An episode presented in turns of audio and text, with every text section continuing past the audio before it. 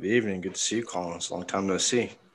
Good to see you guys. Yeah, I feel pumped after all those tunes, man. There's so many of those tunes I haven't heard for ages, and you just really appreciate all of a sudden how good they are, right? Jay Z and Linkin Park is just amazing. Yeah, I really enjoy it. I usually spend like an hour just playing music, letting people filter in and kind of getting ideas as to who's good vibe. Online. It's a good vibe. It really is. I'm pumped. Cool. Well, we're glad to have you. So this is episode 19, I think. Is that right, Jeremy? 19? Yeah. How's it going, Colin? Well, I wet my mute button. I'm really well, Trummy. How are you? I'm good. I'm doing well. I'm so excited. I'm a huge fan. I love your YouTube videos. I've been in the industry for 2 years, so a lot of my learning is all thanks to those videos. They're awesome. That's very kind. Thank you. And it's really, I really appreciate the invite tonight and to be a very small part of this amazing community that I've really admired, watching this kind of growth of this amazing environment that you guys have developed. It's really impressive. It's pretty awesome. Crazy. And it really started with your podcast, actually. I think I got on your podcast, and then the very next week was our first Haunted Hacker podcast. Right. So, and I actually borrow a few things from your podcast too. I like the one word game where you say a word and the person has to tell you what they're thinking. I really like that. So anyways, without further ado, we'll get started. Week 19, Haunted Hacker podcast, news. No news is good news. It's all the same stuff. Malware, ransomware. Microsoft got smacked last week or week before. Nothing really groundbreaking or earth shattering or stop the press type stuff this past week. One thing I did want to say is that after last episode, we ended up having the company that was on, Range Force, had a call with them, and they're actually going to be one of our new sponsors for the podcast. And they gave out, I think it was a total of 5 licenses for their platform for the Cyber Fortress. And there's going to be more of that, as well as look forward to a CTF type competition using Range Force as the platform for the actual competition itself. And they also want to dive off into the esports. We had talked about it about a year ago, starting a esports type tournament for hackers. So we can't let the gamers get all the good prizes and all the $1 million payouts and all that stuff. So we're going to start our own esports league centered around cybersecurity and red teaming and blue teaming. So I think it'd be really cool. The concept behind it is have a timed event. Each team gets to play offense and defense. So it'll be broken down to like halves.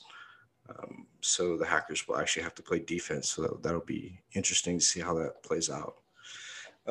So that's good news. And of course, Tech Strong TV is still, going strong with our podcast, airing them 3 times a week. It's just really awesome of them. And what else? I know I had one more thing to talk about. I'm sure it will come to me. So I did University of Georgia, Trami and I did last week for their cybersecurity club at the university. It was really cool. I had a good time. I had another conference earlier last week that I had to attend to, the Cybersecurity 2021, which was really cool. It was all virtual, all pre-recorded. I showed up for the questions and answers, and it was really cool. So there's a lot of stuff going on. Of course, UK is as hot as usual with all the conferences. Check the listings for the virtual conferences going on. I know Future Cybersecurity London has one going on soon.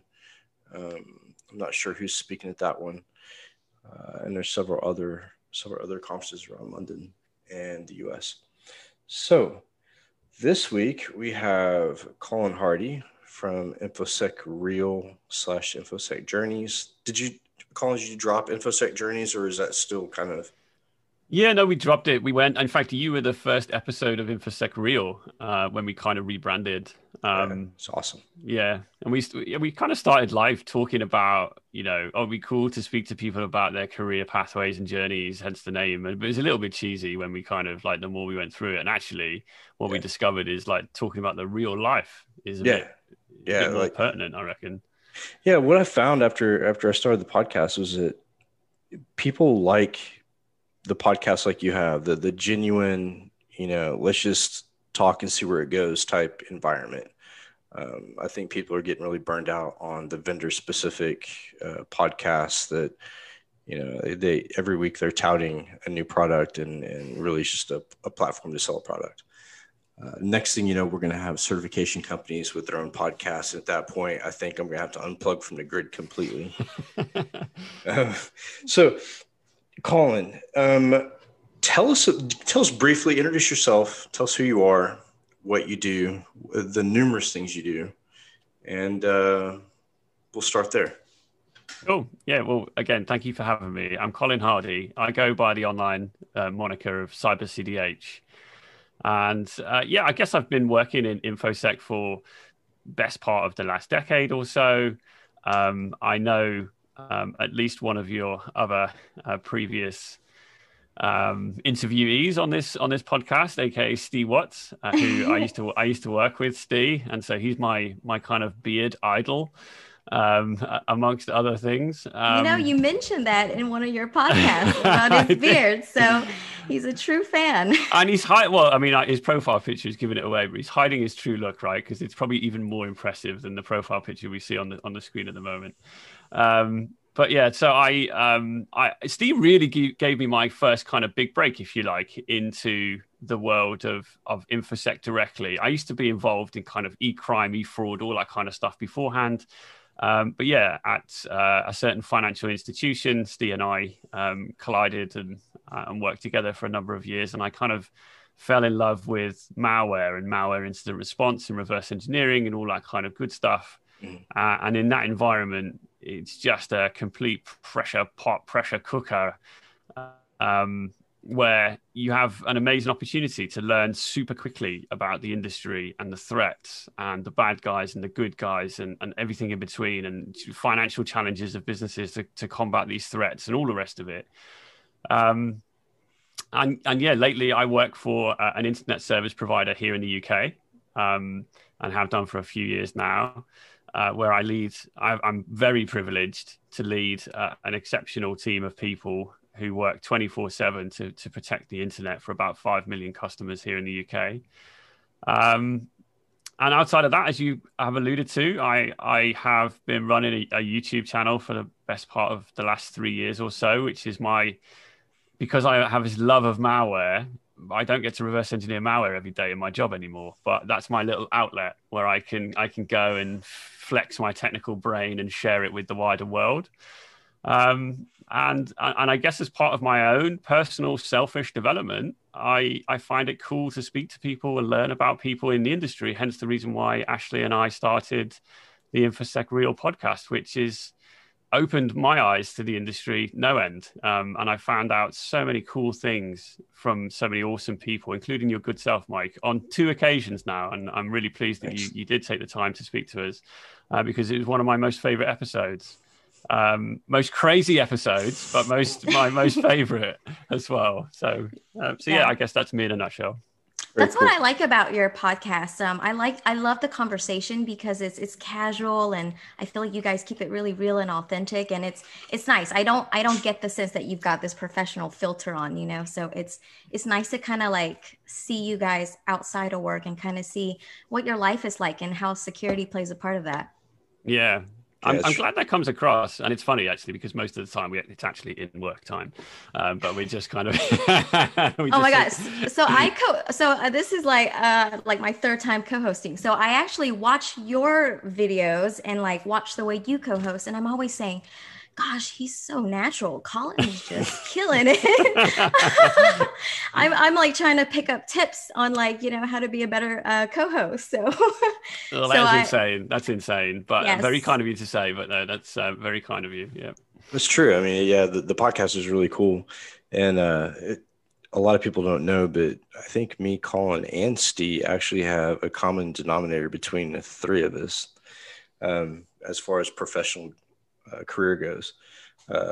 So that was really interesting. We found that out when I was on a podcast with Colin. And then later on, I found out that Steve was also part of that alumni, which is really crazy. I'm finding out more and more that this industry is so small. It's very small. Crazy. It's very small. Yeah. And then when you combine, not just this industry, but then you combine like law enforcement, which is another small industry and small circle. It just, yeah, it's really crazy how closely connected we all are. I don't even think it's 6 degrees anymore. It's probably more like 2 or 3. So you are in charge of a security team and running a podcast and, of course, dealing with the pandemic and working from home and all that good stuff. What does your day-to-day look like running a security team from the house? It's a great question, and my working day has definitely changed since COVID, right? But what I will say is certainly my current employer, less so our common denominator, but my current employer was always super flexible about where and when people worked, right. And so the office where I work is probably near enough a 2-hour drive away for me, so 4-hour commute round trip. So it wasn't really that appealing for me to go in every single day. And so I would interface with my team 2 or 3 days a week, and then 2 or 3 days a week we'd be at home anyway, before COVID. And then COVID came along. And of course, everybody is now working remotely in our organization pretty much. And so the whole of my team is remote, but weirdly, we work a lot closer together because like many of us in the industry, we all quite like being sat at our desks on our own with our headphones on. But, we can chat more on Teams or on Slack. We can jump on a call and just quickly talk about an issue. We don't have to, if we want to go to the bathroom, there's not a queue, all that kind of stuff. I guess the only kind of pain is I've got to go and make my own lunch every day, but I can deal with that if I'm honest with you. So I guess my working day really, one of the key things I wanted to make sure early post-COVID was that my team stay connected. And so we introduced a daily call, which some people didn't want to do because it's more calls in the calendar. And there's definitely a culture of now having back-to-back meetings all the time, which I'm very conscious of and I'm very aware of. But having one single daily call where we can all get the news, we can all have that kind of water cooler coffee conversation about what's going on, what's hot, what's going on in SOC overnight, what we're doing today, etc. Let's catch up on the world events, what's Microsoft done, and blah blah blah. And that's really helped us because we can drive conversation through there. And I honestly think that as a team we're working closer together than we ever have done before, which is weird because we haven't seen each other for about a year. So yeah. I find that I work more from home than I actually do in the office, to be honest with you, because when you get to the office, it takes you like 30 minutes to really get into the swing of things. Breaking out. I'm glad you said that. I didn't know. Okay, I was like, is it just me again? Is that better? I think it's Mike. Okay. Is that better? No. No.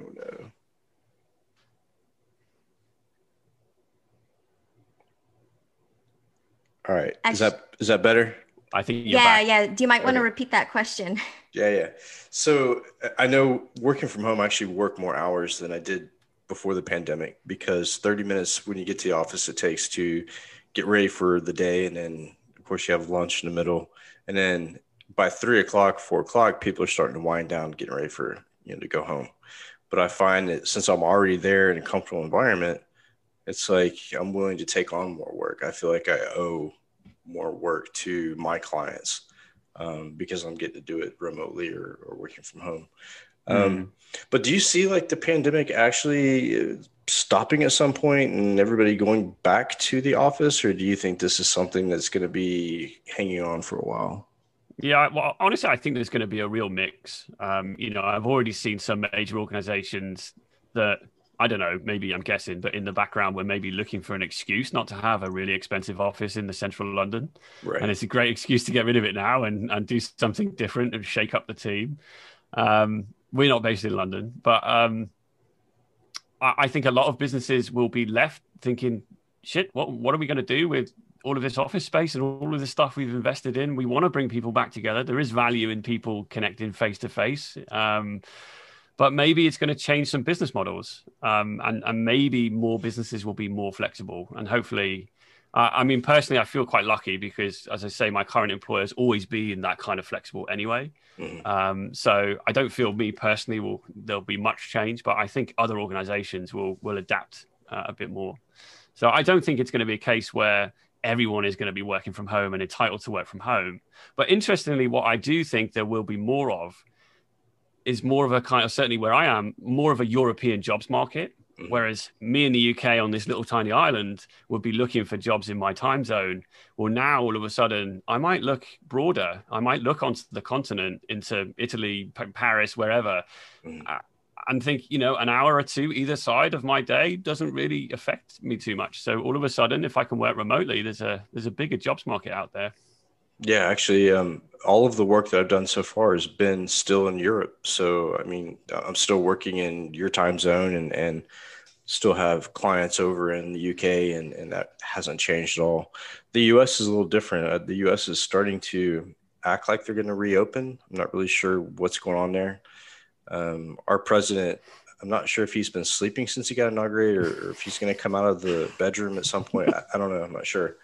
But it looks like the country's about to do something. Not sure what that's going to be. But again, the cybersecurity market here is so saturated and so just mm-hmm. overgrown and just, yeah, it's hard to find quality cybersecurity, SOC analysts, pen testers, ethical hackers here in the U.S. simply because of the fact that there are so many of them.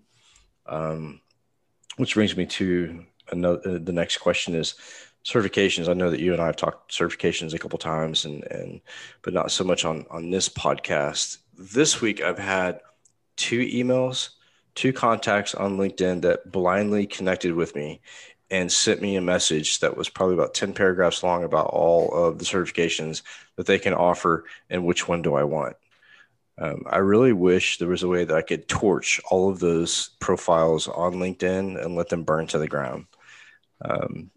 Because the whole certification process is just, I don't know if you saw today, the CompTIA is actually lowering their price to $30 for the course for a lifetime.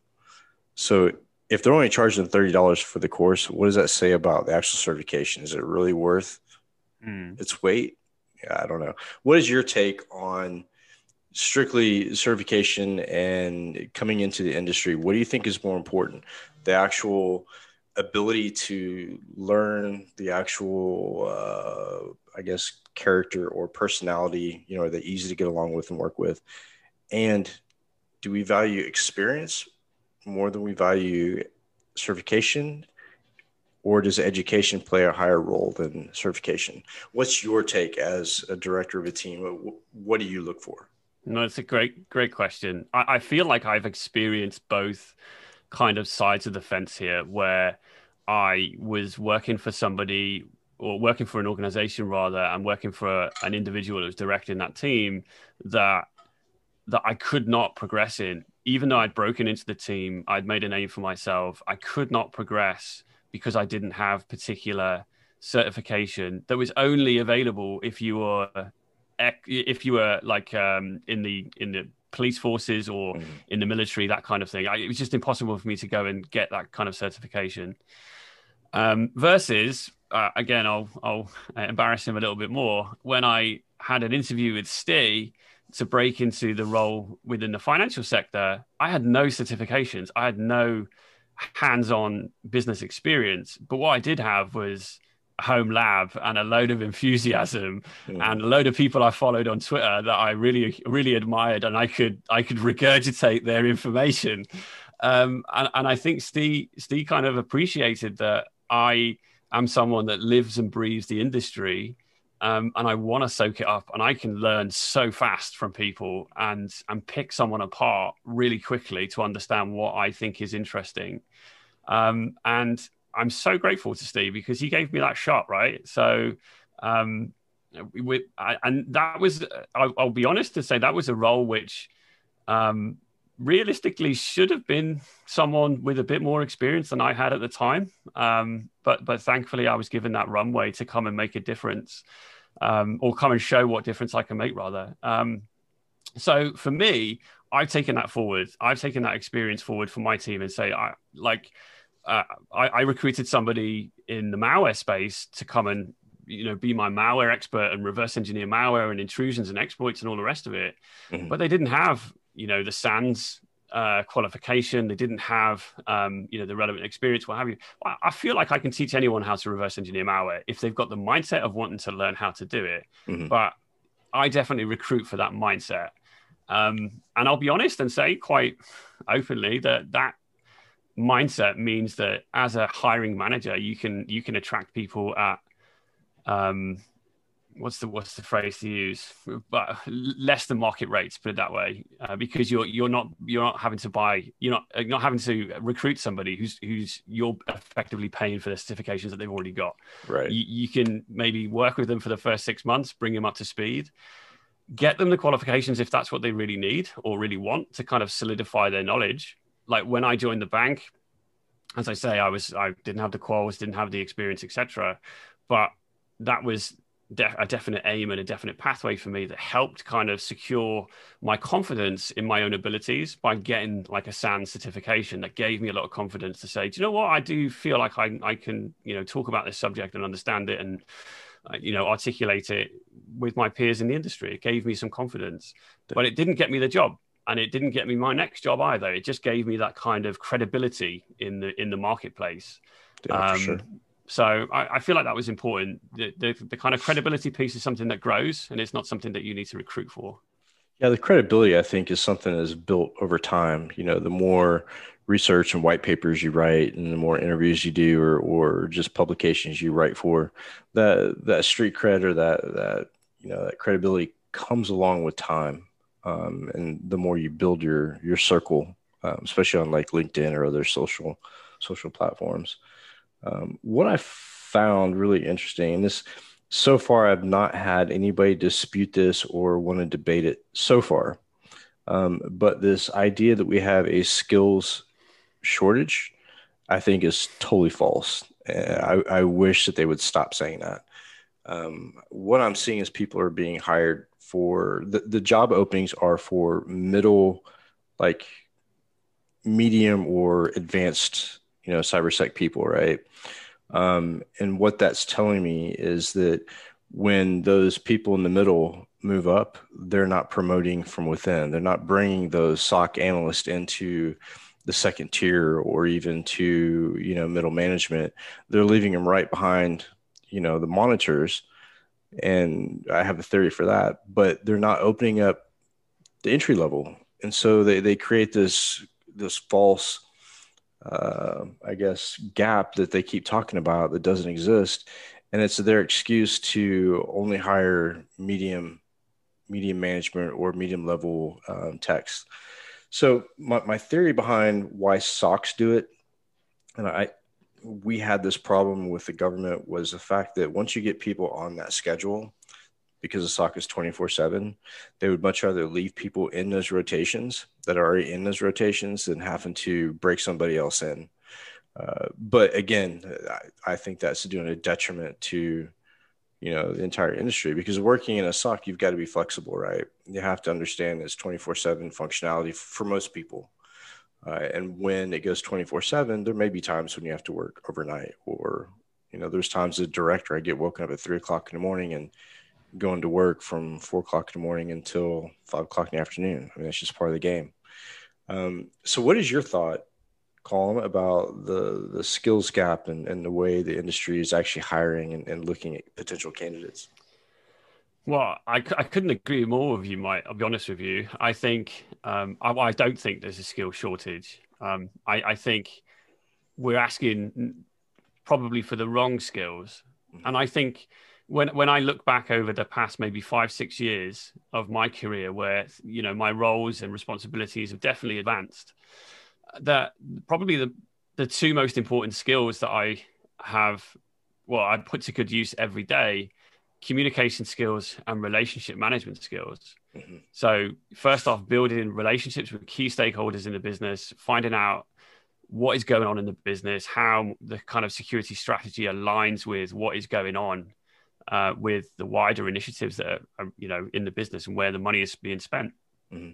And then also being able to communicate, right? So when the shit hits the fan and we've got an incident going on, that I know who to communicate to through those stakeholder relationships, but I can communicate the right message to the right people.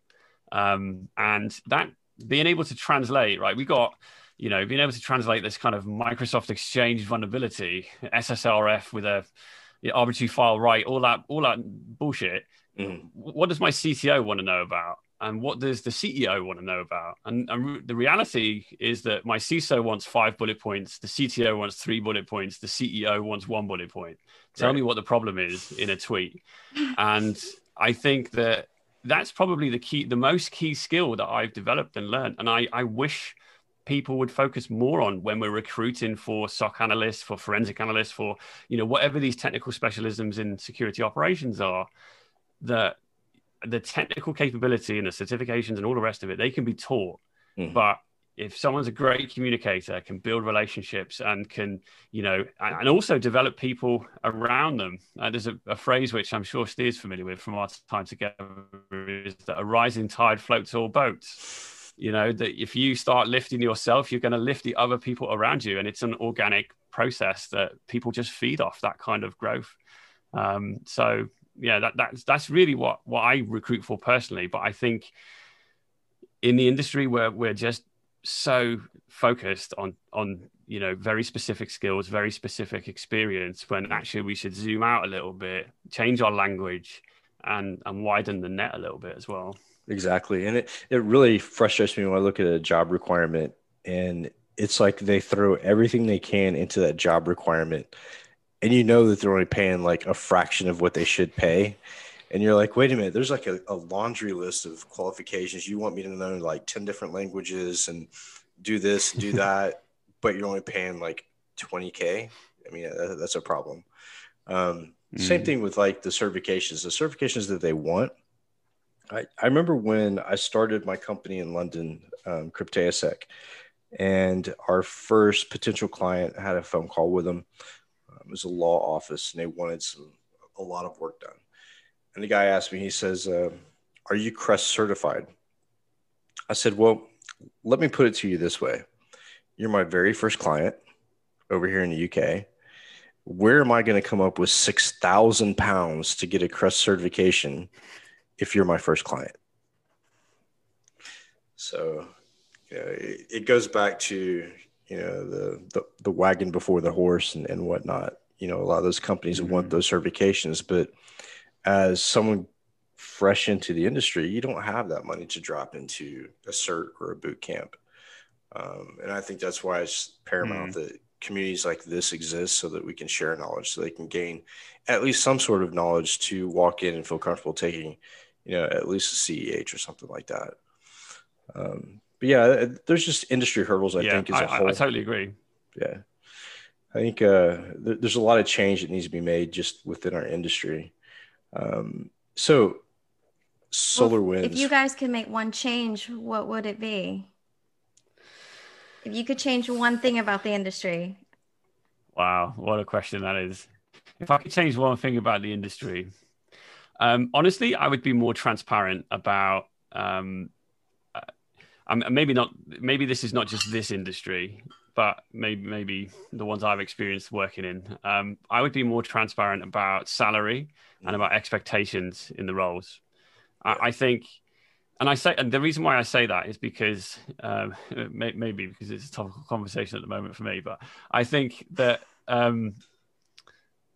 there's so much money to be made in cybersecurity.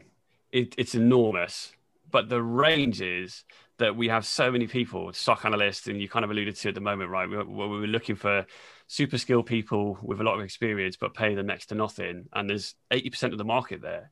And there's this other 20% that there is this kind of pathway that people can develop to and really change their lives.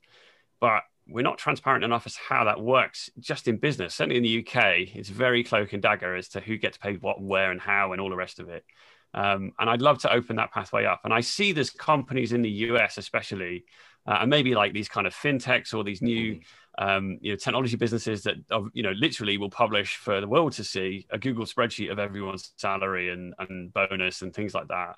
And I think it's really empowering for people to see what is possible, what they can do to get to the next level and what it might look like for them. And, if they just invested in this bit of time and energy here, then it could mean this for them over here as well. So that's probably something I'd focus on.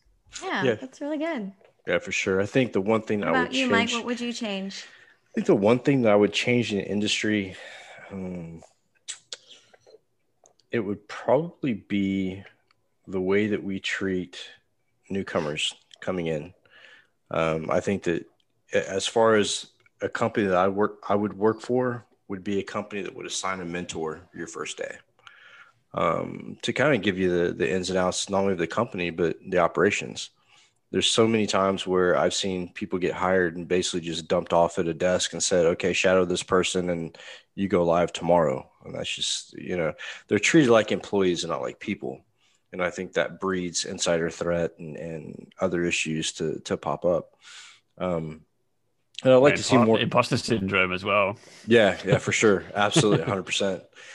And I think another thing too, that kind of drags people down is when they do join a company and they go in for the interview, and interview is technical. They have like 5 or 6 people firing questions at them, like, from all different angles. And it's one person they're expected to know all these different, functions and operations, which I think is ridiculous. So what I did was from the time, I think it was 2006 on, all my interviews were conducted with a virtual box. So I would put together a virtual network and just sit them down and be like, go, if it's a pen tester, if I'm hiring for pen testers, give me a report, brief me at the end of your 2 hours, and we'll go from there. If it's a SOC, I'd give them logs and I'd give them packet captures, and I'd say, okay, what are we looking at? Mm-hmm. I'd give them screenshots from the platform and be like, here's the alerts, what do we do here? Because it's not, and I always tell them, it's not a right or wrong answer. It's more of how you're going to approach a problem. What's your method of thinking and the way you hypothesize your theory. That's what I want to see. I don't care about, you were able to pass a CEH and all that other nonsense, because it's really not that earth shattering that someone can pass a test. Hmm. And another thing too, is when someone puts on a job requirement that you have to have five years experience or a bachelor's in computer science. If I have a bachelor's in computer science, I'm not going to go for a job that's going to ask me for 5 years experience. I'm going to demand more money. But it just little things with the industry that needs to be fixed and reviewed. And I think that another initiative too is women in cybersecurity. Everybody touts that they do their part. Everybody says, oh, I'm an advocate for women in cybersecurity. But then when you ask them, how many women have you hired in the past 6 months? You'd be surprised the answers that come through. Mm. So I listened to an interesting panel a little while ago about how to, maybe encourage is probably the wrong word to use, but how can we kind of open the doors more to women in InfoSec as a career choice? I think once women are in InfoSec, like they have, certainly from my experience, unbelievably successful careers. And some of the most technical people I know are female. That they just blow my mind, the level of capability that some people have, not because they're female, but just so happens to be that they're exceptional at what they do. But I think the discussion was around the language and the phraseology that is used in job descriptions. And a lot of the words that we kind of use within cybersecurity are very masculine words. We talk about penetration testing. It couldn't be any more masculine word than penetration, right? Stuff like that, and like sure. Threats and things. It all sounds really masculine. When really we could change that language. But then the flip side to that is that there are some people that would argue, well, why soften language for the sake of the opposite sex?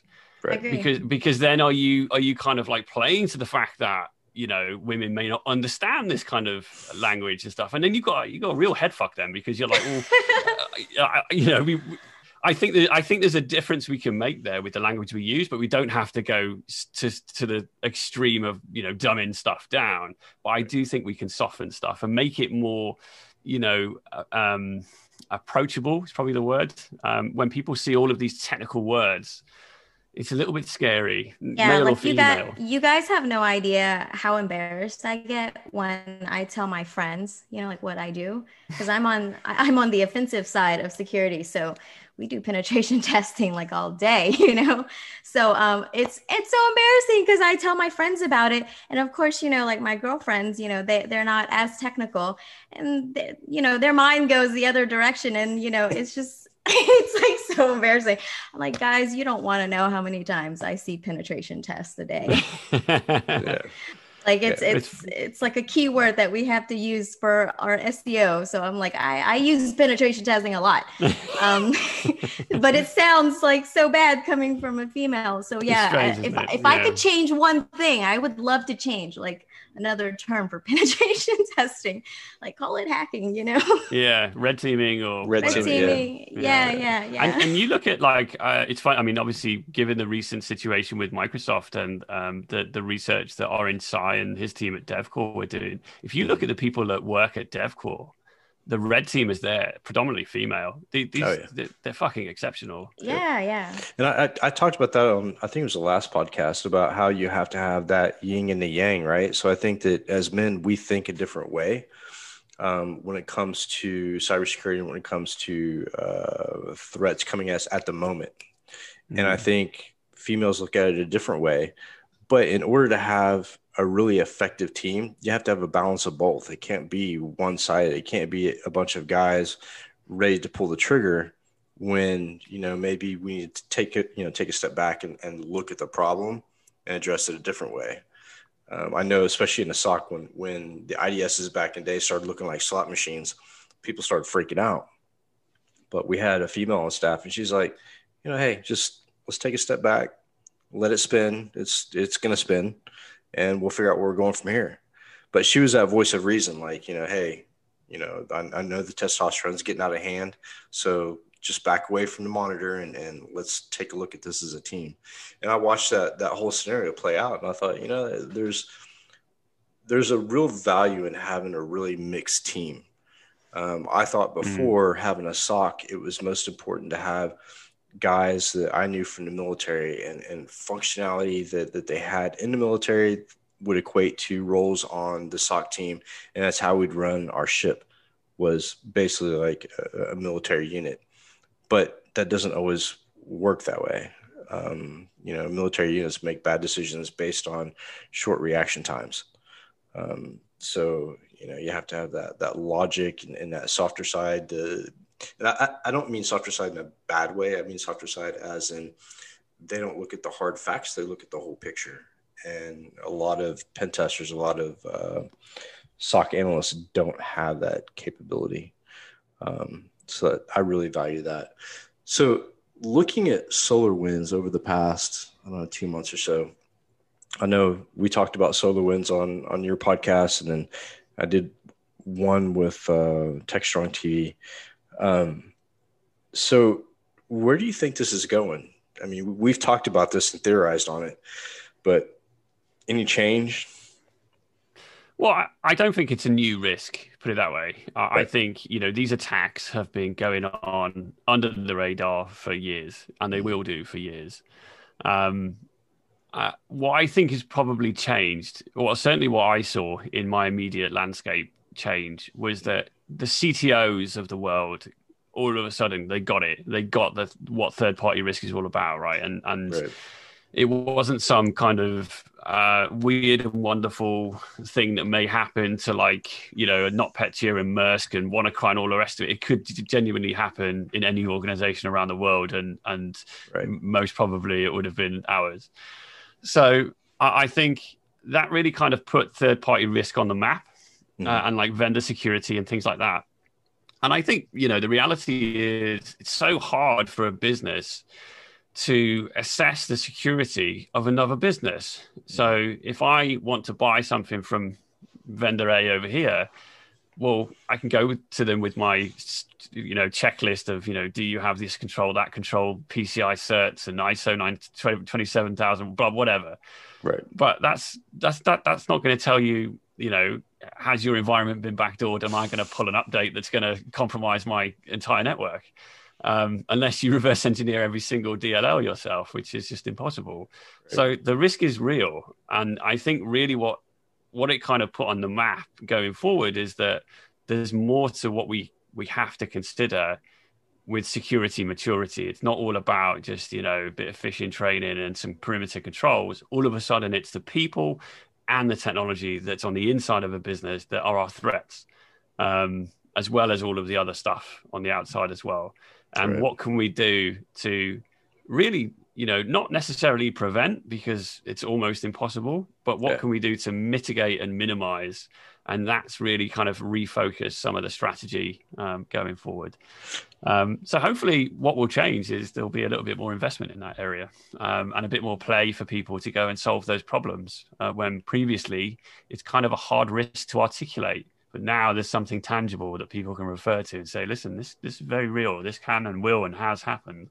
Yeah, and they really should open up and publicize more the job role of supply chain auditor.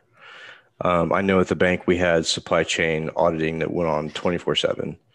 And since SolarWinds, I've always been curious as to if, you know, the financial institution that we all worked at, if it was affected by SolarWinds. I'm just kind of curious, you know. I'd be amazed if it wasn't. Right. So yeah, like looking at that, you know, I think that we've only seen the tip of the iceberg of the effects of SolarWinds. I think that it's going to be years. We're going to get new pieces of the equation coming in. I mean, just the fact that it appears that there were so many disparate threat actors involved here, different adversaries with different motivations, different capabilities.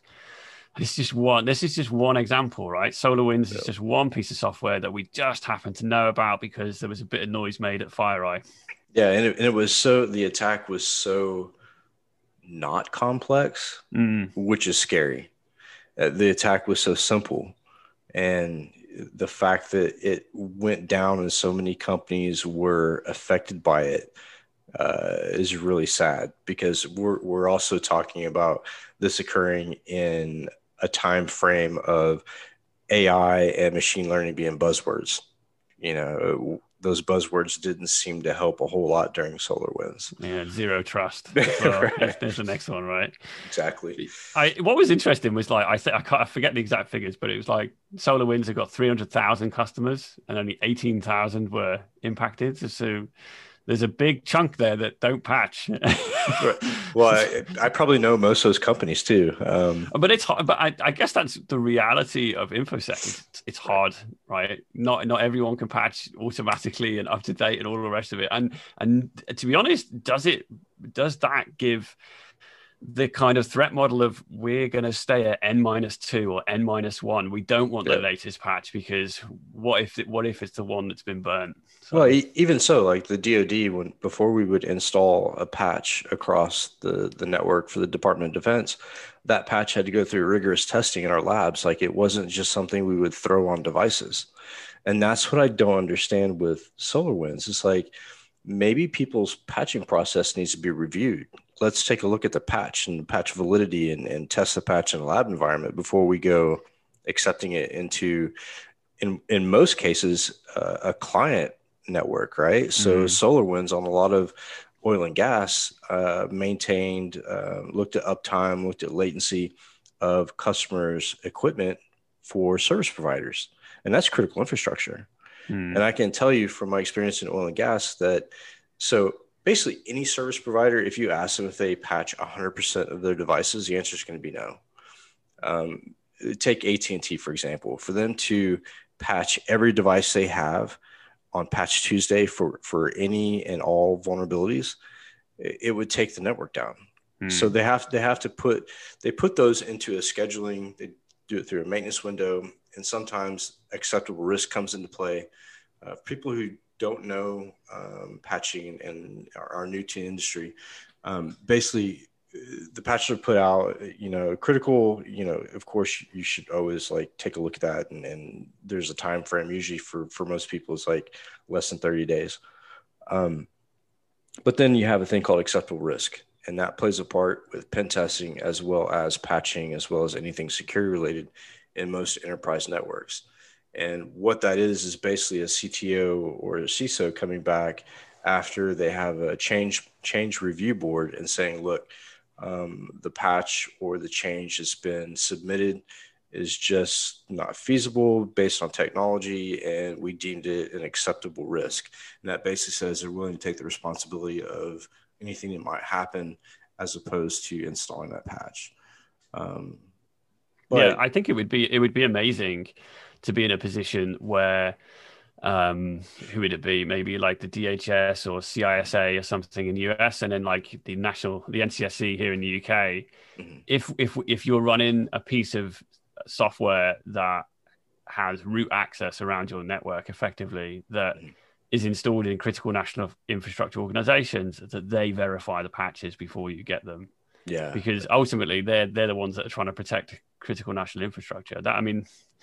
That's so far away, but that would be amazing. Well, we have a group here like that. They don't actually test pack like updates or patches, but it's the FBI InfraGuard. And so they have leaders from the different industries that come in, like financial, critical infrastructure, stuff like that. They come into these meetings with the FBI and Secret Service, and they talk about potential threats that the US is facing as far as cyber stuff goes. But again, like, not to slam the FBI for stuff they've done, but if they see a backdoor in your network, they're more probable of accessing that backdoor and just monitoring your company rather than telling you there's a problem. And that goes back to your thought on transparency. Like I think as a civilization, we've gone so far away from transparency. And what's funny is a fight for privacy. And I talked about this not too long ago, is that some people really freak out about privacy, but then go home and get on some of the most vulnerable apps. So it's like, where do you win? But the FBI and the government is definitely not here to help anybody in the US as far as like cybersecurity goes. And I'm not really sure exactly what the InfraGuard does. I've been to a couple of their meetings, and it was just a guy getting up talking about his company and what they can provide. It's more like a vendor meeting. It wasn't anything really specific. So I mean, the reality is the risk is in the hands of the people that buy the software, and it's like, well, it's not a great threat model to have, right? You've got to, so as everyone always says, right, you've got to assume breach. So it's a responsibility thing too, accountability and responsibility, right? So look at gaming networks and how often kids get approached on gaming networks and harassed or approached or groomed.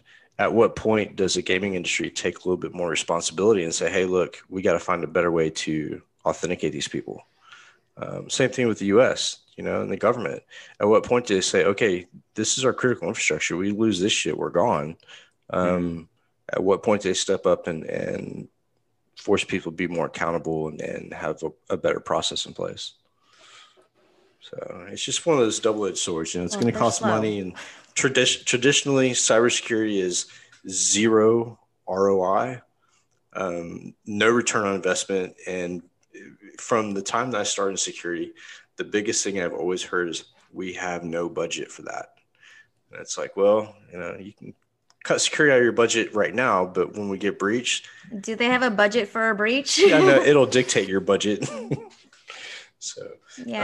So as a leader of a SOC, Colin, what keeps you up at night right now, currently? What is on your mind that keeps you up, that you most worry about? I think asset management, I think, is always key, right? Mm-hmm. So we can protect what we know about in the organization. But the stuff that, we're in certainly my organization is a hybrid of, cloud and on-premise. And so we know an awful lot about what's on premise. We know a lot about what's in the cloud, but I think the reality is we don't know everything. There's teams of people in these large enterprises that do stuff that is, they're not trying to, evade controls and all the rest of it. It just happens in business that you don't necessarily see everything.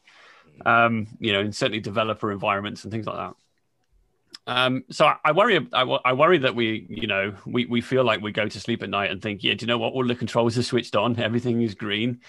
Happy days. But then, you know, you see something on the internet and you think, shit, where did that come from?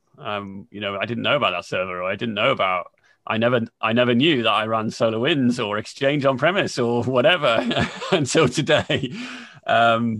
So I guess that's a constant kind of buzz in my brain to make sure that we're always looking, and we're never trusting the information in its entirety, and we're always looking to expand on what we know already.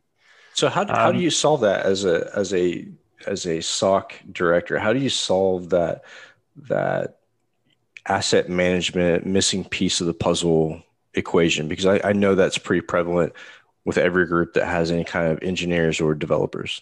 Yeah, totally. I think I've definitely not solved the problem, but one way that I attack it is, I guess, going back to what those kind of two key skills I said earlier about is stakeholder management and communication skills. So having good relationships with people who run and direct those environments means that I regularly talk to them. I can pick up on stuff in conversation, mm-hmm. like, oh, hang on, you mentioned this domain, or you mentioned this new AD forest, or you mentioned this whatever, that I can then go off and start asking some more questions about.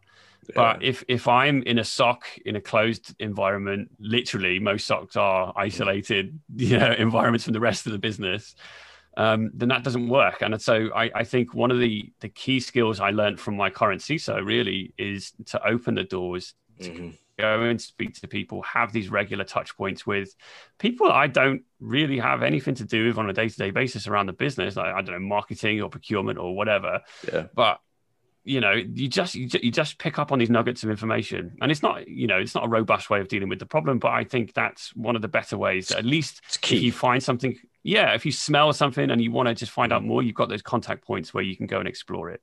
Yeah, one of the things I did at oil and gas was, like, Fridays, I go buy like a couple dozen donuts, put it in the break room.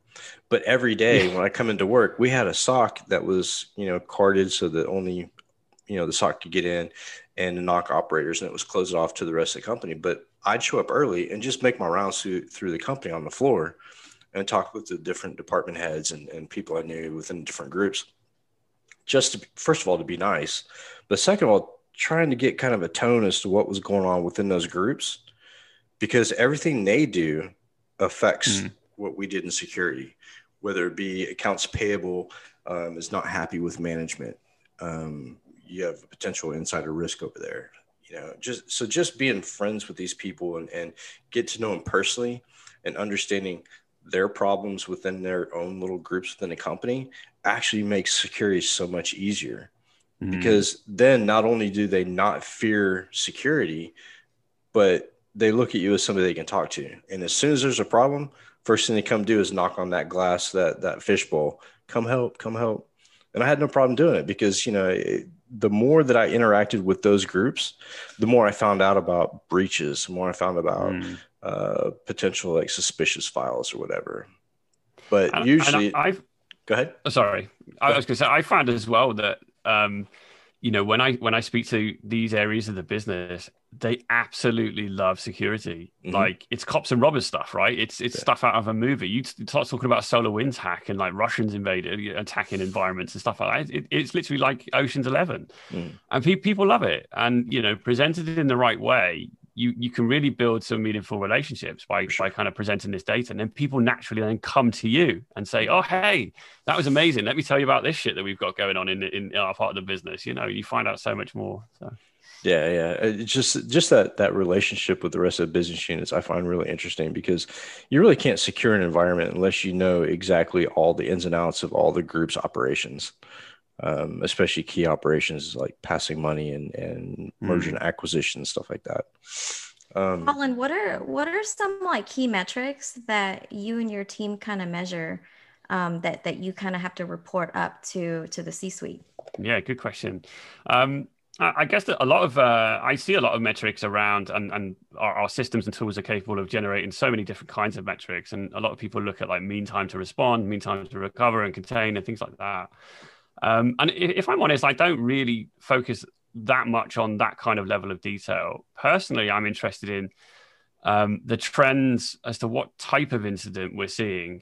And that drives a lot of different questions. And a big change that we've seen over the past kind of 12, 18 months or so has been a big shift in the kind of events we're seeing around data privacy. Mm-hmm. And so, you know, we get malware attacks, we get DDoSes, we get vulnerability exploits, we get all that kind of good stuff.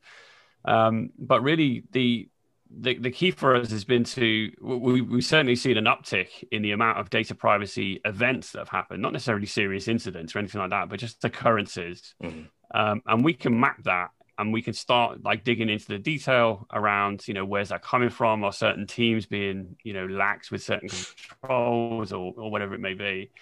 And so I find a lot of value in kind of looking at that kind of trend data.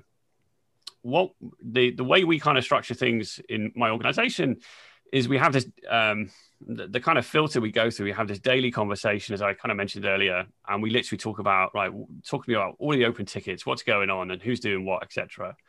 And then that maps out to like weekly, where I give a summary to my CISO, and still know this terminology because we coined it together. But I have an email I send to my my CISO every Thursday, and it's called 5 by 5. And what it means is there's 5 bullet points that are going to take him no more than five minutes to read. Exactly. So, and I think that's probably a military thing, right? I don't know. Yeah. I think it is. I worked at a company and the president was military, and it was like, what's your top 3 goals for the month, the week, and the day? Right. I love it. I love it. Yeah. So it's really rigid, but then it's also nice to have like a small element of that in your daily routine, you know?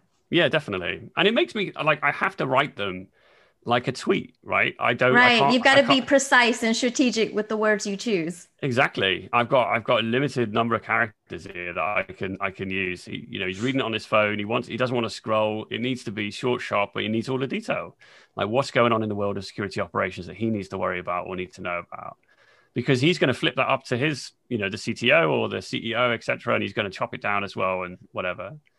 And then broader than that, we have like a monthly security committee where we have other stakeholders from around the business, from finance, from legal, from, privacy, etc., all on this call together. And we talk about those metrics. We talk about the key incidents. We talk about key threat intelligence.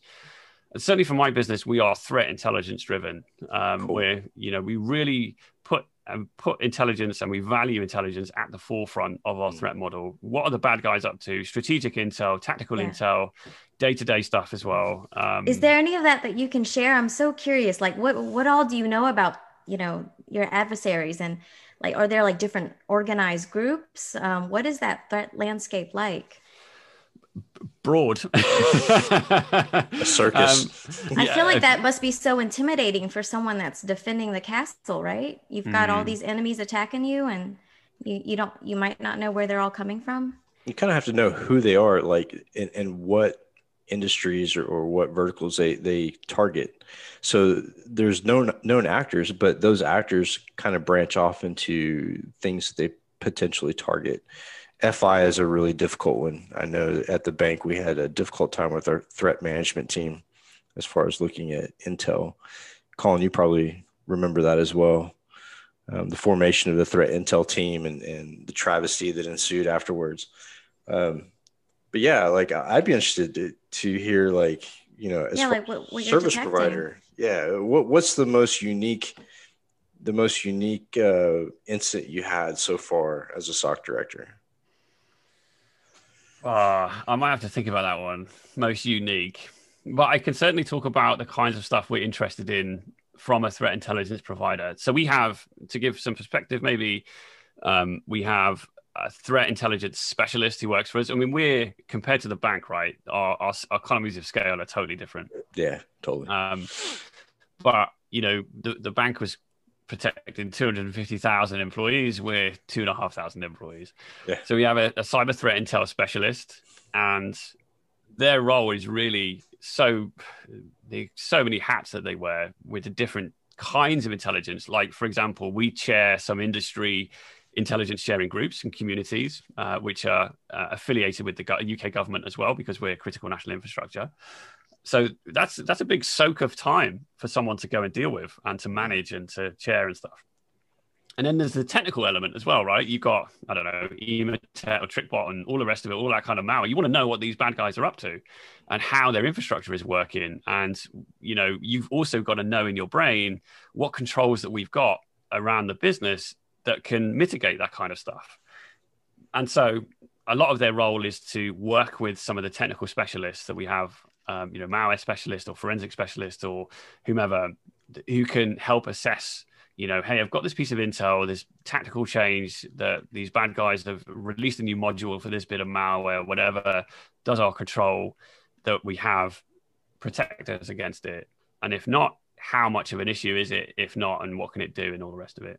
So that kind of intel goes on all the time.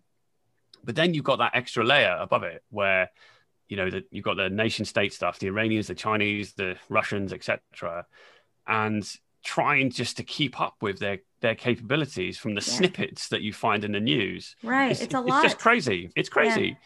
Yeah. And so, of course, we use a threat intelligence provider as well. So there's a number of them on the market, obviously, but we are with one of the top right in the quadrant, if you like. That's right. We do have CrowdStrike. I would say we have a multi-faceted approach to threat intelligence. It's probably the best way to describe it without describing who we use and what we use. You should have multiple feeds for sure. Anybody should have multiple feeds. Yeah, definitely. And I'm very proud to say that we have CrowdStrike as our EDR technology, right? It's world-leading capability. Not FireEye. We don't have any FireEye, actually, but not that I wouldn't. But threat intelligence is really important because we, as a business, we're not only just protecting our corporation, our organization. We've got 5 million customers that we're really interested in protecting as well.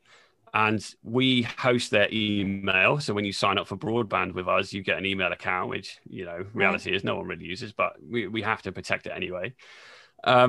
And so it's really important to us that that environment is protected and customers who connect to our network are not compromised with malware, all that kind of stuff. So we do threat intelligence based on our customers. And of course, customers get phished and they get scam phone calls and they get all the rest of it. So again, there's a whole body of work that we do around that as well. So circus is the right word to use, Mike. I think you used it. Total circus. Yeah. So I have a tough question for you.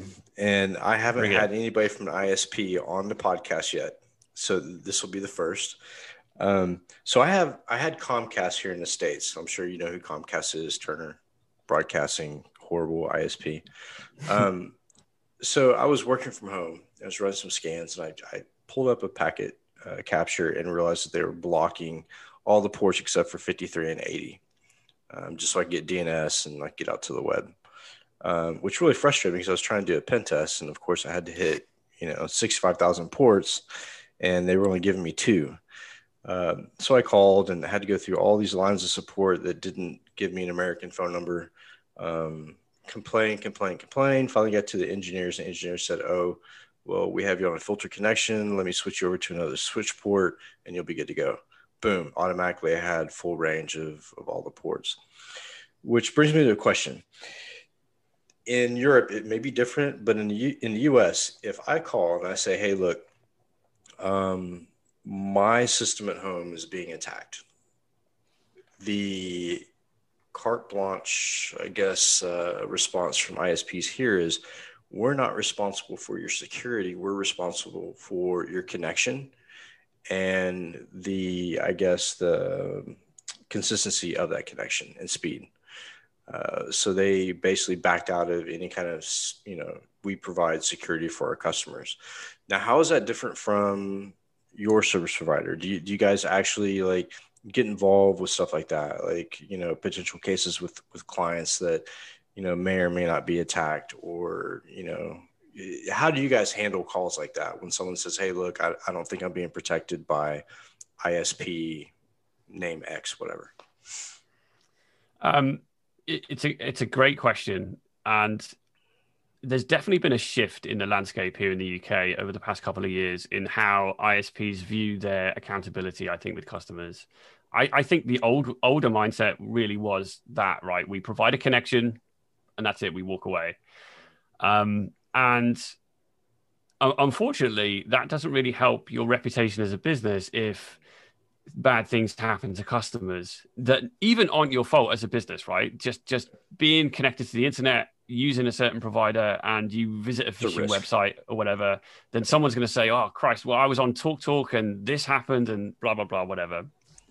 And there's definitely a kind of reputational risk there that you want to help customers, because we recognize that there is a UK or certainly a global problem with threats of that nature.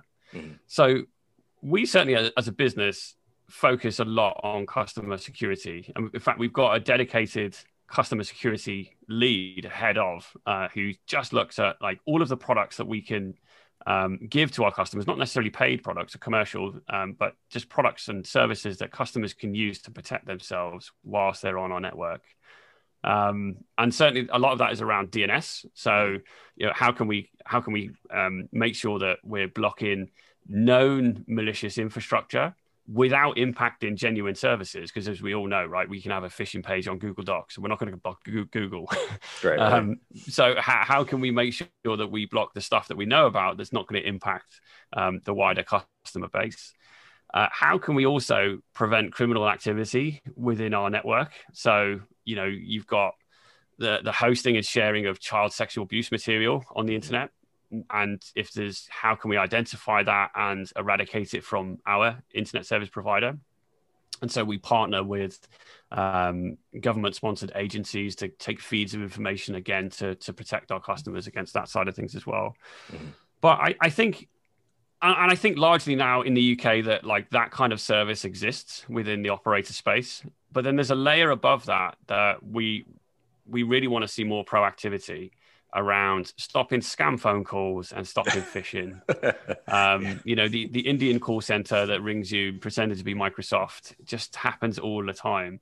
And unfortunately, you know, if that's on a phone number or an internet connection that is associated to your network and somebody loses their life savings, it's a horror story that we are so helpless to fight against. And so actually what we're kind of spearheading in our organization is we're working closely with an industry body, which is pulling together the banks and the telcos together.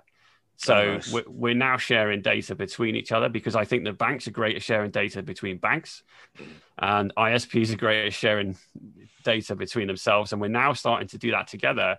And we're getting some great intelligence. And we're also being able to react to that intelligence really quickly as well. So in fact, only in the past week or so, we've built some automated feeds where we can take this feed of information, and we can make sure that we're not going to kind of block stuff for customers that's going to have an impact for genuine services, and we can automate the blocking before we have to wait for a takedown or whatever. So, yeah, and that's really interesting. When I worked for Verizon, we had the same problem, but I think the problem here in the States, as far as intel sharing, is probably 100 times worse than Europe or the UK. Nobody trusts anybody here. We don't even trust our own government. We send people to climb walls and smash windows at the Capitol when there's inauguration. I mean, we just don't trust anybody. So getting people to trust somebody to pass along information or intelligence. During 9/11, that was like the biggest intelligence failure in the history of the U.S. And when they did the root cause analysis kind of exercise on it, they realized that the main intelligence agencies across the U.S. did not communicate at all. Same thing with the FBI. When I dealt with a couple compromises, the fact that if it wasn't over a certain amount of money, then the FBI wouldn't touch it. But if it was over a certain amount of money, then the Secret Service had to take it, and they didn't communicate with each other. Mm. But that's just the culture here. You know, it's hide and be hidden until recognized in the U.S., which I think is really bad. But there's a lot of things in the U.K. that are very far advanced as opposed to what it's like in the U.S., like the cyber prevent program for the kids, amazing. The Matrix Challenge, amazing. Here, show me one thing that the government's done to help kids get into cybersecurity. They talk about, surprised by that. Yeah, and they talk about it's the future, and you know, let's, you know, start Space Force and spa war, all that good stuff. But the initiative for the kids is just not there. And I don't know if that's because of lack of interest or the lack of technological know-how on the federal level. So 2006, in a document, I raised a lot of hell about cyber law, which UK seems to have, again, under control, but the US doesn't do such a great job at. So the breaches that you're seeing at the ISP you work for, let's say they come back to the US. The way that we indict, the way we charge, unless you're a red state, you're not going to be on the top five most wanted list of the FBI. It's going to be Russia and China. So really, how is that helping the threatscape of the internet? It's really not.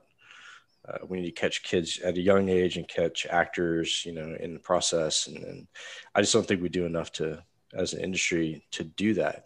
However, like with Trace Labs, we've had some people from Trace Labs on, I think, which is really cool. Steve, I know, is involved in that as well. And there's a lot of really cool initiatives to use cyber to solve real world problems for kids, missing people, crime, all the above. And I don't know, Colin, if you've ever been to or if you've been involved with the Hack the Police.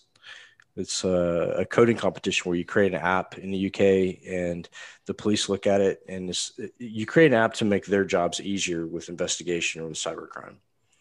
We don't have that here. It's one of those things that's completely escaped us. So in the short, like, I really miss the UK and I miss the initiatives because you guys are on the forefront of really everything cutting edge. I get back to the States and it's like, it's the same way I left it. Nothing's changed. And it's been 3 years and we're still at the same, standby.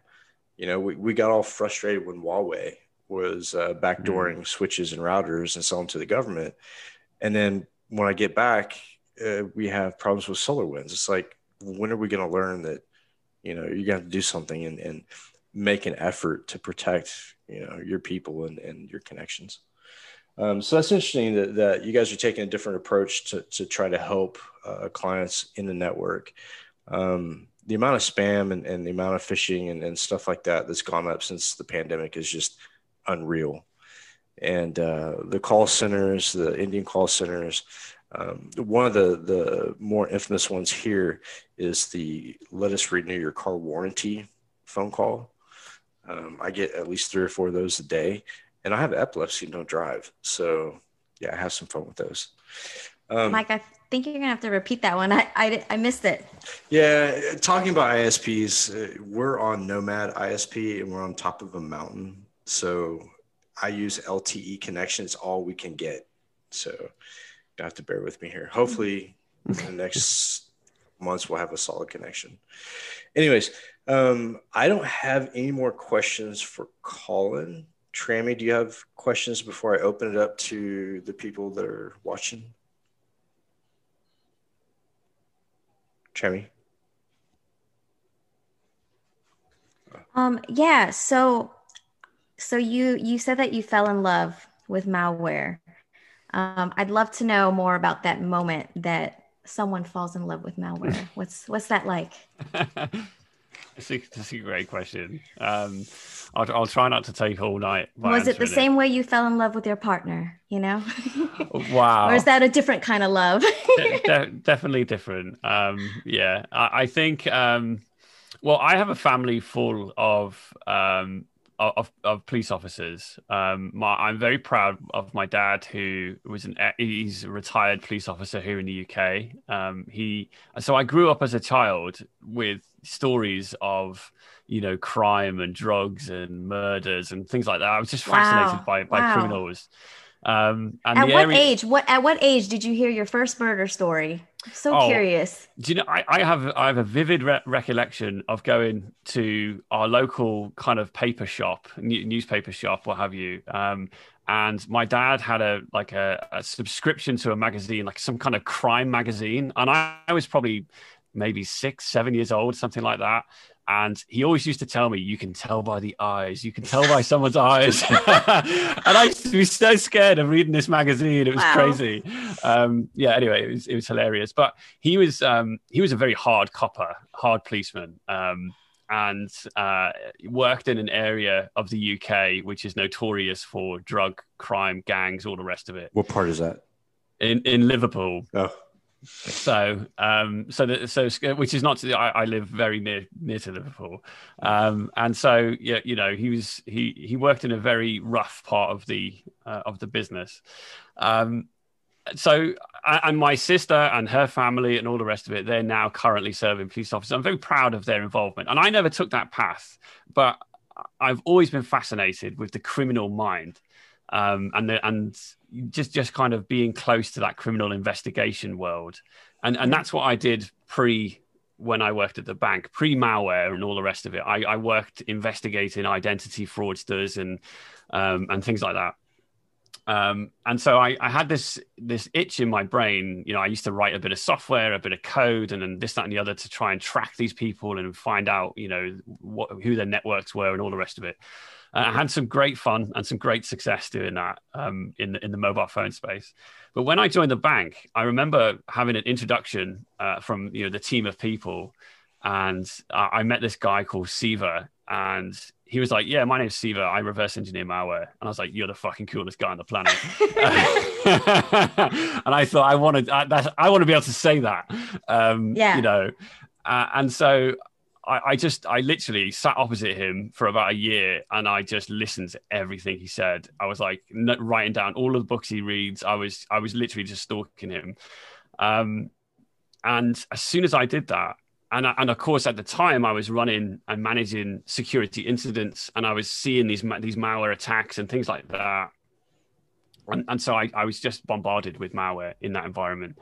And it just really struck every chord for me. You know, I could flex my coding technical skills to, you know, get underneath the hood of all of this obfuscation and all of these attacks that were designed to make it difficult for me to analyze. That really turned me on. That just made me want to just peel it back more. Yeah. And, you know, in being able to look at attribution and threat intelligence and to get closer to the bad guys and to see what they're all about, what their intentions are. Well, again, that's just that criminal investigative itch. So, that's when I fell in love with, you know, nice. Yeah. I feel like I can kind of relate, because it was like watching these dark mysteries, documentaries and crime series is kind of what got me interested into cybersecurity. And then when I got into cybersecurity, it's like, oh, now I have people that I can actually ask and like, hey, here's what I saw in the show and the movies. Like, is this true? So yeah, that's awesome. I love seeing that moment that you find something that kind of sparks and lights up your interest. Mm. Yeah. Also, and then it reminds me of kind of like the Unabomber, right? So when you look at like the letters the Unabomber would leave, like, you know, deciphering the code within the letters of the journal. So when you're reversing malware, you're kind of getting that much closer to the actual perpetrator. And you actually feel like you have a relationship with this person, reading all their little signatures. I think it's really cool. I've always admired people who did like reverse engineering malware. I think the only piece that I really got into was Impact back in the day. And that was the first piece of malware that I sandboxed and like reversed. But there's a certain, like you said, there's a certain drive to get into the brains of the people who are writing the malware, I think. Yeah, absolutely. I love malware where it tries to prevent your analysis. I just love it. Yeah. And when I was at the bank, there was a particular piece of, or particular kind of variant strain of malware, whatever you want to call it, called Banload. And it's a Portuguese banking Trojan. And so it would only target people in like Brazil or Latin America. And it was written in like Delphi or Java or whatever. It was so hard to analyze, and it was so aware of its environment that it would only infect somebody in you know, a victim in the middle of Brazil or something like that, whatever, in a certain environment with certain software running and blah, blah, blah. And even the same as like one of my favorite attacks, right? I think was and thankfully we didn't see this, but when I was at the bank, the Bangladesh bank heist happened. Yeah. And that was one of my most favorite kind of situations or incidents in the global threat landscape, was seeing that unfold. And in fact, I was showing this on another podcast the other day. Actually, I've got the indictment here, which is from which I had. I just found it so fascinating to read through all of the stuff from the FBI that's come out now. That's my kind of bedtime reading. But that piece of malware itself, how it compromised the banking infrastructure, the SWIFT payment system, and how it tidied up after itself, and the encrypted resources it had and all the rest of it. And I've got the malware, and it's fascinating to pick it apart. So cool. It's just, it's one of those environments in the industry that is a gift that keeps giving, right? You never crack it. You never work out. The bad guys are always doing something else. And it's a cat and mouse game that I just love. So how many times have you deployed Nepenthes or Dionea? Dionea I like. Yeah, I've definitely... that takes me back, Dionea. I haven't deployed a honeypot like that for a little while, I'll be honest with you, but yeah, it's a good one. Yeah, I enjoy those. Nepenthes, I think, was my first honeypot that I deployed on a DMZ on a commercial connection. I tell you, we've had some fun recently, actually, with honeypot stuff. We've deployed some honeypot systems across our internal network just to look for like malicious insider scanning or lateral movement, that kind of thing. But then the world that kind of recently opened to me was this honey token stuff, like the Thinx Canary, all the rest of it, which I think is really amazing. And something that we do actually is we have, canaries on our website. So if someone clones the site and hosts a phishing site, we'll get alerted, things like that as well. And that kind of stuff is just genius. It's amazing. Yeah. So simple as well. I used to build a word list off of Kippo and other, brute force type honeypots to use on my pen test because they were the most effective. Yeah. So I don't have any more questions for Colin. Thanks again for joining us, man. Like, just looking back over the past, I guess, 6 months, so much has happened. And it all started with, sharing a couple of podcasts between the two of us. Some really great stuff has happened. And, like I told Ashers and everybody else who's visited the podcast or been on a Discord, you guys are always welcome. 24/7 Discord. Anytime you want to come on the podcast, Steve, we've kind of adopted Steve as one of the co-hosts. We try to collect as many people that are passionate about their jobs and passionate about the industry and try to, bring those people on so our newcomers get exposure to what the industry is really like. And the people that have that real passion, that aren't working for a paycheck, we're doing this because we enjoy what we do. And I want to make those people, an asset to the newcomers to ask questions and get involved. There's Steve. There's the man who missed the beard. How's it going, Steve? Hey, you okay? Everyone all right? Out of the shadows. Awesome. I had a question, if that's all right, Mike. Yeah, shoot, man. Go ahead. So I thought it'd only be appropriate given that Cole's interrogated me enough so far on his podcast. But you do loads of amazing stuff. You do things like this. You've got your YouTube channel, all that sort of thing. How do you find the time to do it and be a rock star on your normal job as well? Yeah, I want to know this too. It's very kind of you to say that. Time is definitely precious. I think it's so important to be very conscious about how you spend your time. Last couple of weeks, for example, I've been buried in Microsoft Exchange vulnerabilities like most of the world has. And so I've done nothing else. But then I'm aware of that. And I've also got a family. And so, certainly with lockdown and homeschooling and things like that as well, that's definitely taken, a good old percentage of the pie of life, as it were. So I think I'm certainly mindful about how much time I spend on different projects and what I've got coming up. But I think I would imagine everybody here has the same mindset of like, this is a lifestyle, right? Yeah. It's not a job.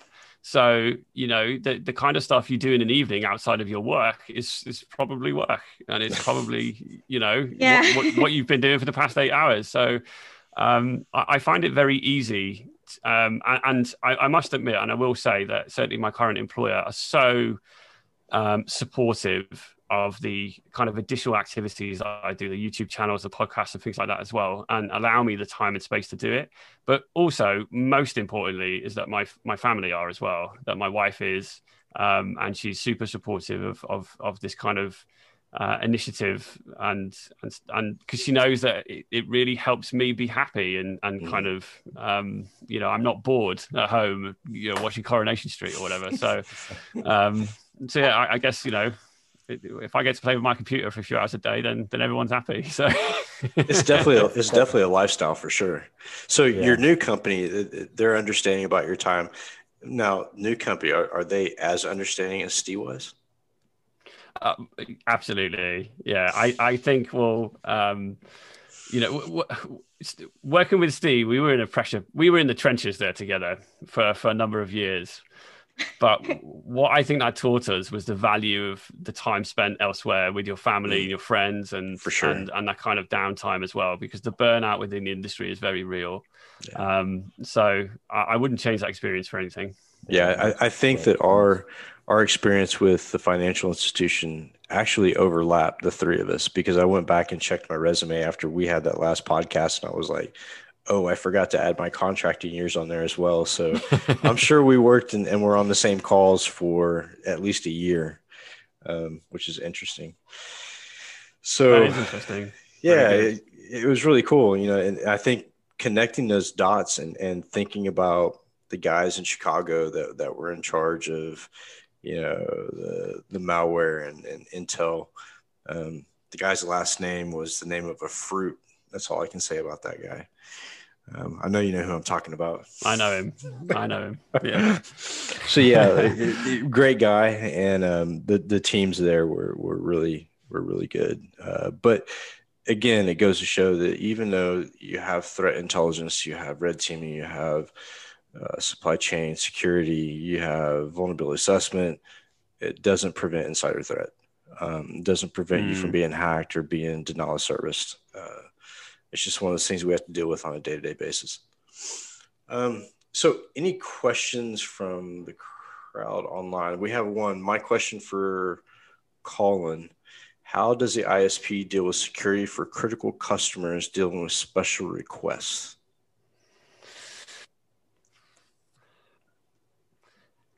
Money? It's a great question. Yeah, I think what kind of requests do we think we're talking about here? I'm thinking, just from reading the question, I'm thinking that, a security request or some sort of incident.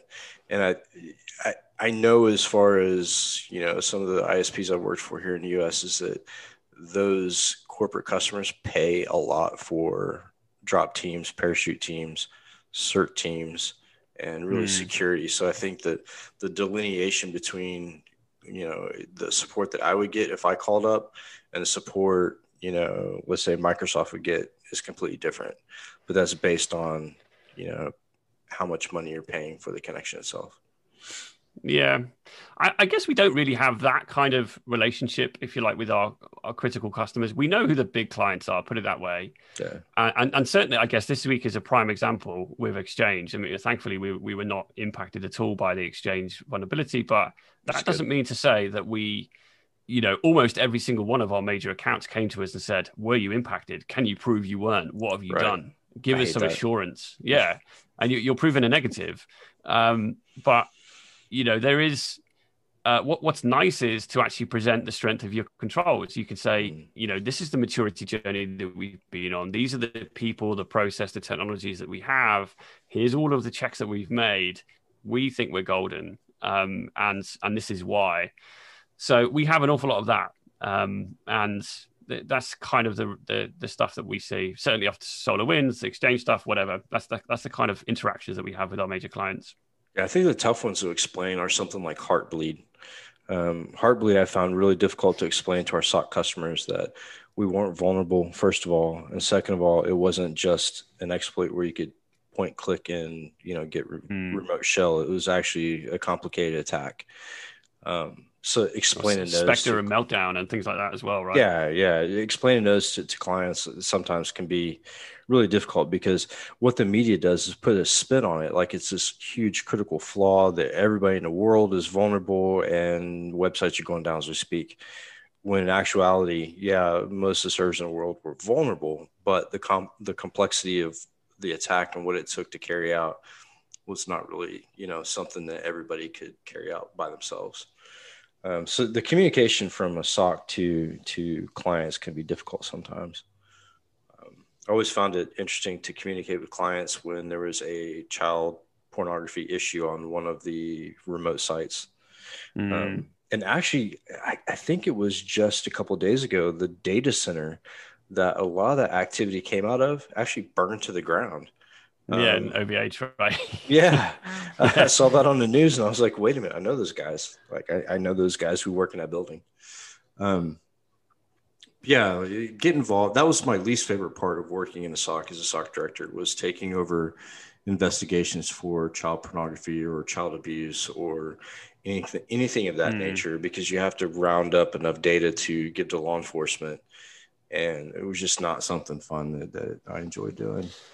But thankfully, I've only ever dealt with one of those situations in my time here, and we dealt with it with a zero tolerance approach, as you can well imagine. Yeah. But also, what I quite like is, and I would encourage people to check them out, is there is an organization that we partner with called the Internet Watch Foundation, the IWF, and they run some hackathons now and again where they're crying out for people, developers, coders, hackers, red teamers, whatever. To help write them some software and solve some really basic problems, to help them consume all of this data because they've got so much of it. So I've been involved with them for a little while, and I encourage people to check them out and help out as well. Yeah, I'll have to check out that link after the show. So anybody else have questions for Colin? Colin is like a fountain of knowledge. We've had some really good conversations on some of the podcasts. So you're too kind, but I would reverse that compliment if I'm honest with you. But I've enjoyed my time here. This is such a great community, and I'm really flattered to be invited along tonight. And I appreciate all of the questions as well. It's been real fun. Man, anytime you want to come back, we have a co-host spot waiting for you. I try to bring in everybody that has a good amount of knowledge and experience, and give them some sort of like co-host or host spot to where, if someone has a question, they can, go to you guys to find out the answers, or if someone gets hung up, we can direct them in the right direction. So Colin, my last question for you is, what are like your top 3 best practices that you would give to people in their everyday life to kind of stay cyber safe? Great. Oh, wow. What a question to finish on. That's a real tough one. That I think. Because I'm going to take what you tell me and implement it. I'm always getting tips from people like, how do I stay cyber safe? Well, I think I would say use a password manager. That's probably a good tip nowadays. Which password manager is probably up for debate, but at least use something, which would be better than nothing. I think really, what I would encourage, certainly people in this kind of quorum that we have here today, is to share your knowledge, right, amongst the industry, because we're all kind of technical in our own ways. We've all got knowledge about the industry and how to, what kind of threats we see and what we can protect ourselves against. Make some content, write a blog, make a video, write some tweets, whatever, and just share your ideas with people. And I honestly think there's not enough of that in the industry. And I personally learn so much from people when they share these ideas and these comments and questions and stuff like that. So I think that's a huge part of it. And I guess number 3 would just be get involved with as many communities like this as possible and just soak it all up, because you will personally, you'll learn and develop, but also hopefully as well you'll help others to learn and develop by imparting your knowledge as well. Awesome. Absolutely.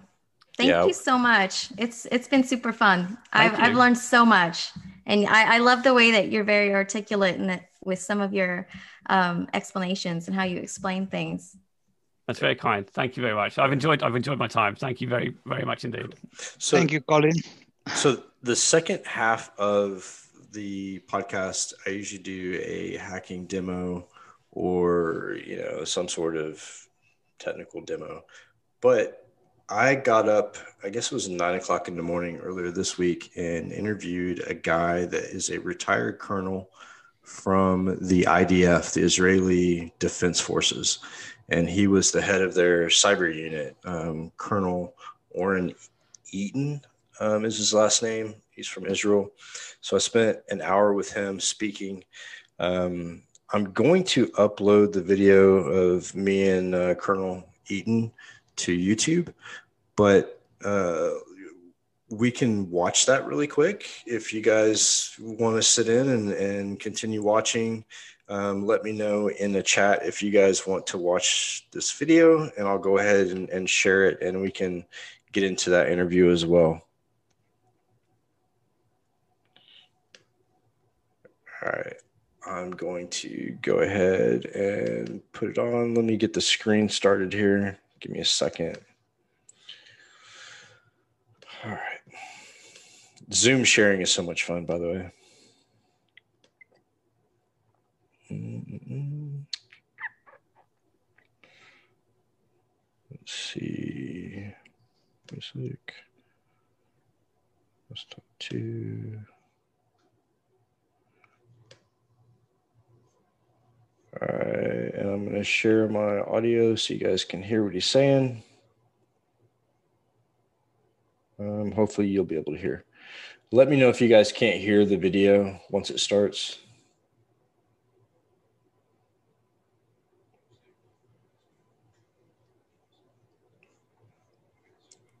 Can everybody hear okay? I don't think we hear it. Okay. All right, let me change the audio.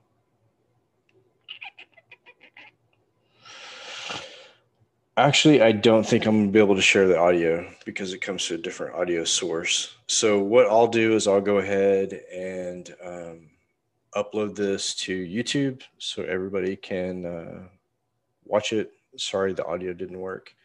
Kind of figured it wouldn't. So I'll just open it up for discussion for the remainder of the podcast, and you know, you guys feel free to ask questions or start a topic. Yeah, and I am on the verge of killing my router.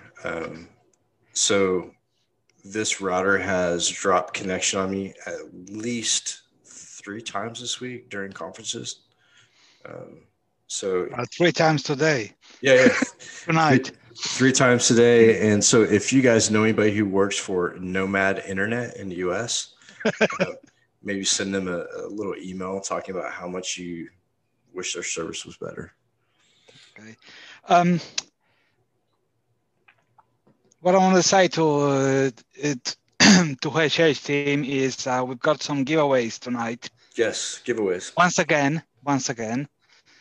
We've got 3 T-shirts, 2 medium men, 1 medium lady. Well, I mean, ladies is already taken because I did draw. Apart from that,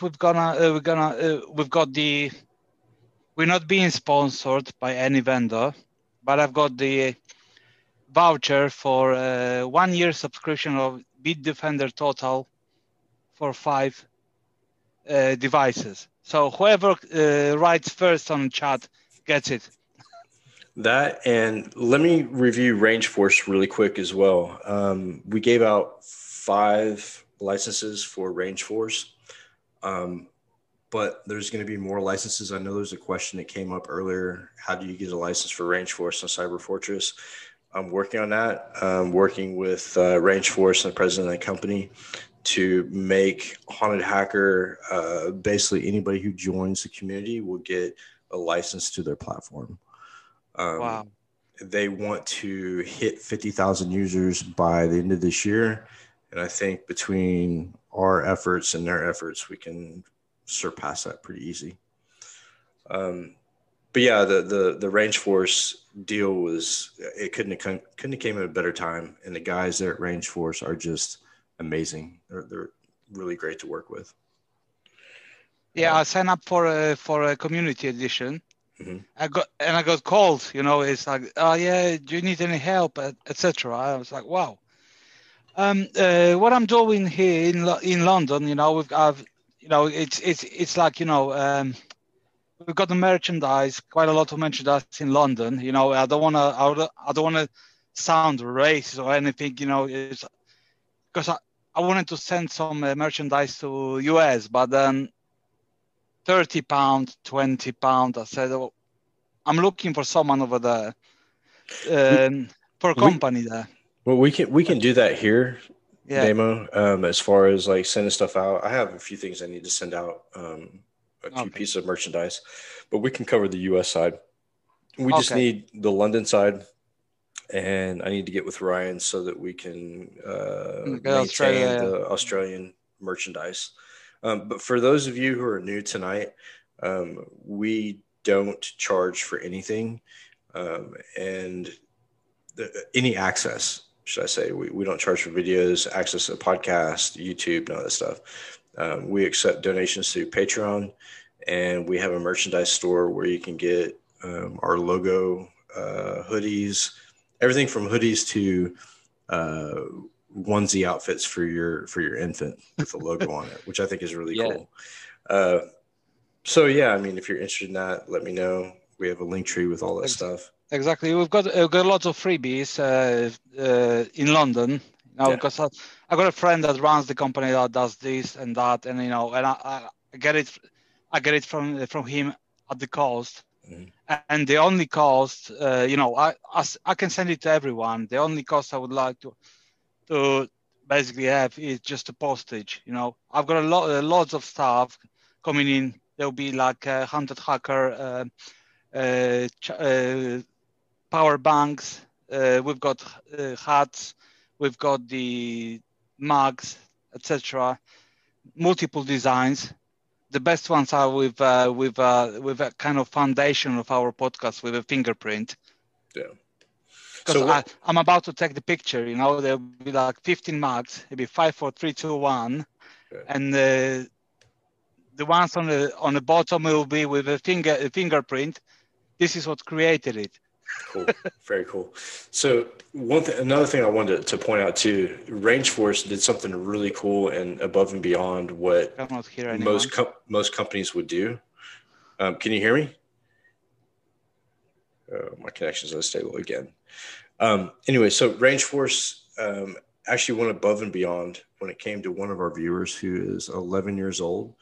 He actually reached out to the 11-year-old's parents, wrote a personal note to the 11-year-old, and gave him a free unlimited license for the Cyber Fortress, which I thought was really cool. You know, like there's not a whole lot of companies that come on that are like, hey, yo, you know, we want to help out kids to train them to be the next level.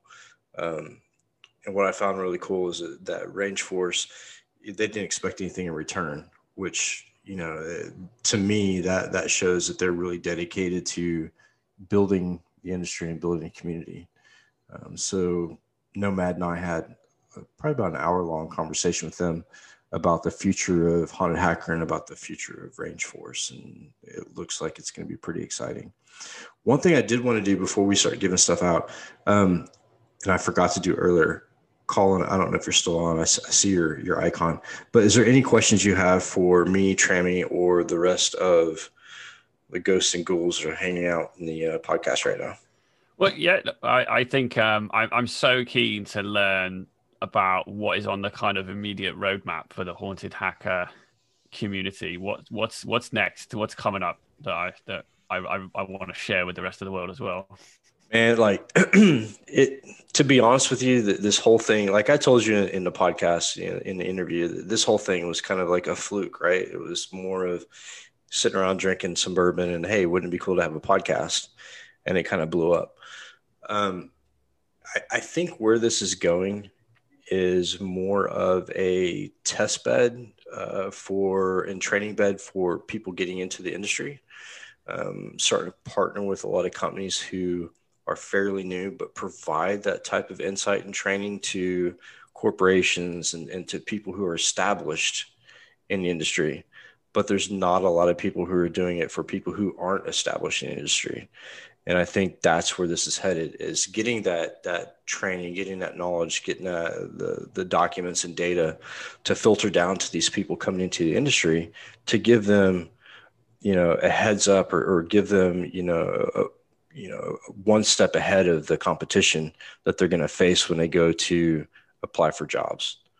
And to me, that's uber important, because I don't have a degree. I challenged all of my certs, and I don't have a lot of faith in the certification industry. So the more training and knowledge that we can pass on from here would be fantastic. We've spread from the time that I was on your podcast, we've spread from the US to Australia.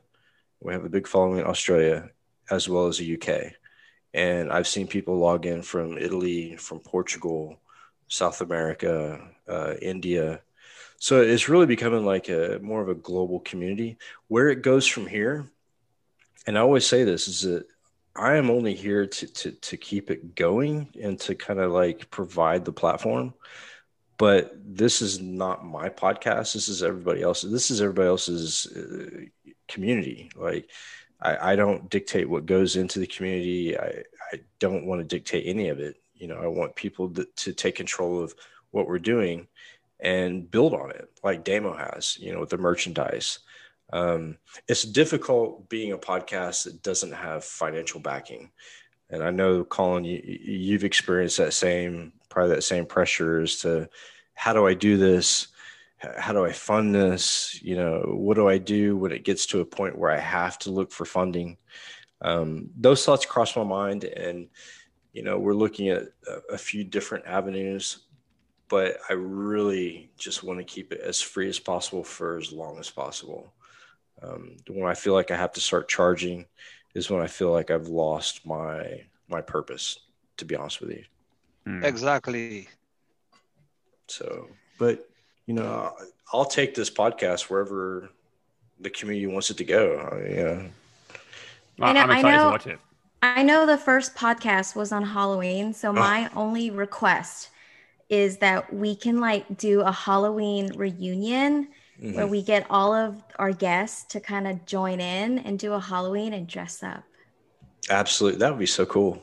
Actually, that'd be amazing. So that's what because Halloween's my favorite holiday, and Mike said the first podcast was on Halloween. So it was just like, absolutely, let's do it this year. Let's do it. I already have a costume. It's so fun. I can't wait. That's actually where the name came from. The Haunted Hacker podcast was the fact that it was coming up. Halloween was coming up, and we were going to launch it on Halloween. Yeah.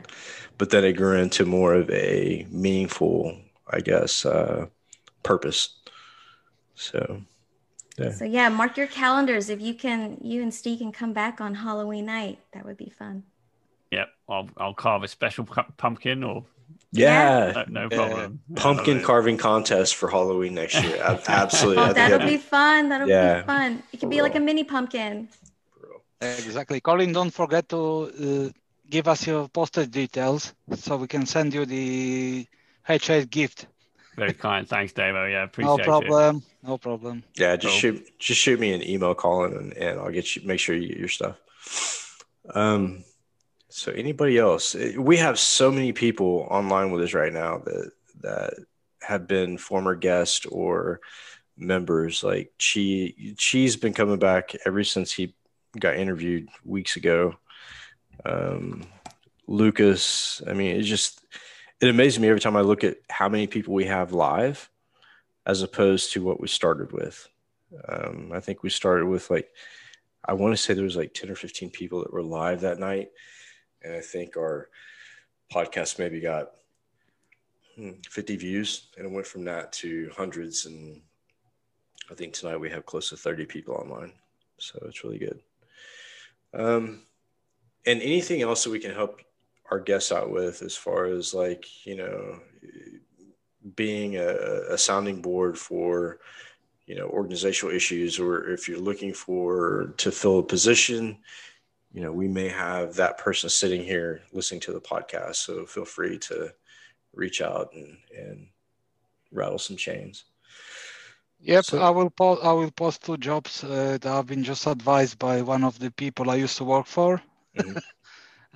So, So Damo, on the Discord, if you want to create it, or if somebody else wants to create a jobs board that we can throw those opportunities up onto, as well as people who want to post their CVs for potential jobs. So just let the newcomers know that are online right now that we have CISOs, and we have, I think I've interviewed probably 5 or 6 CISOs so far for the podcast. And we constantly have people coming in from different companies onto the Discord.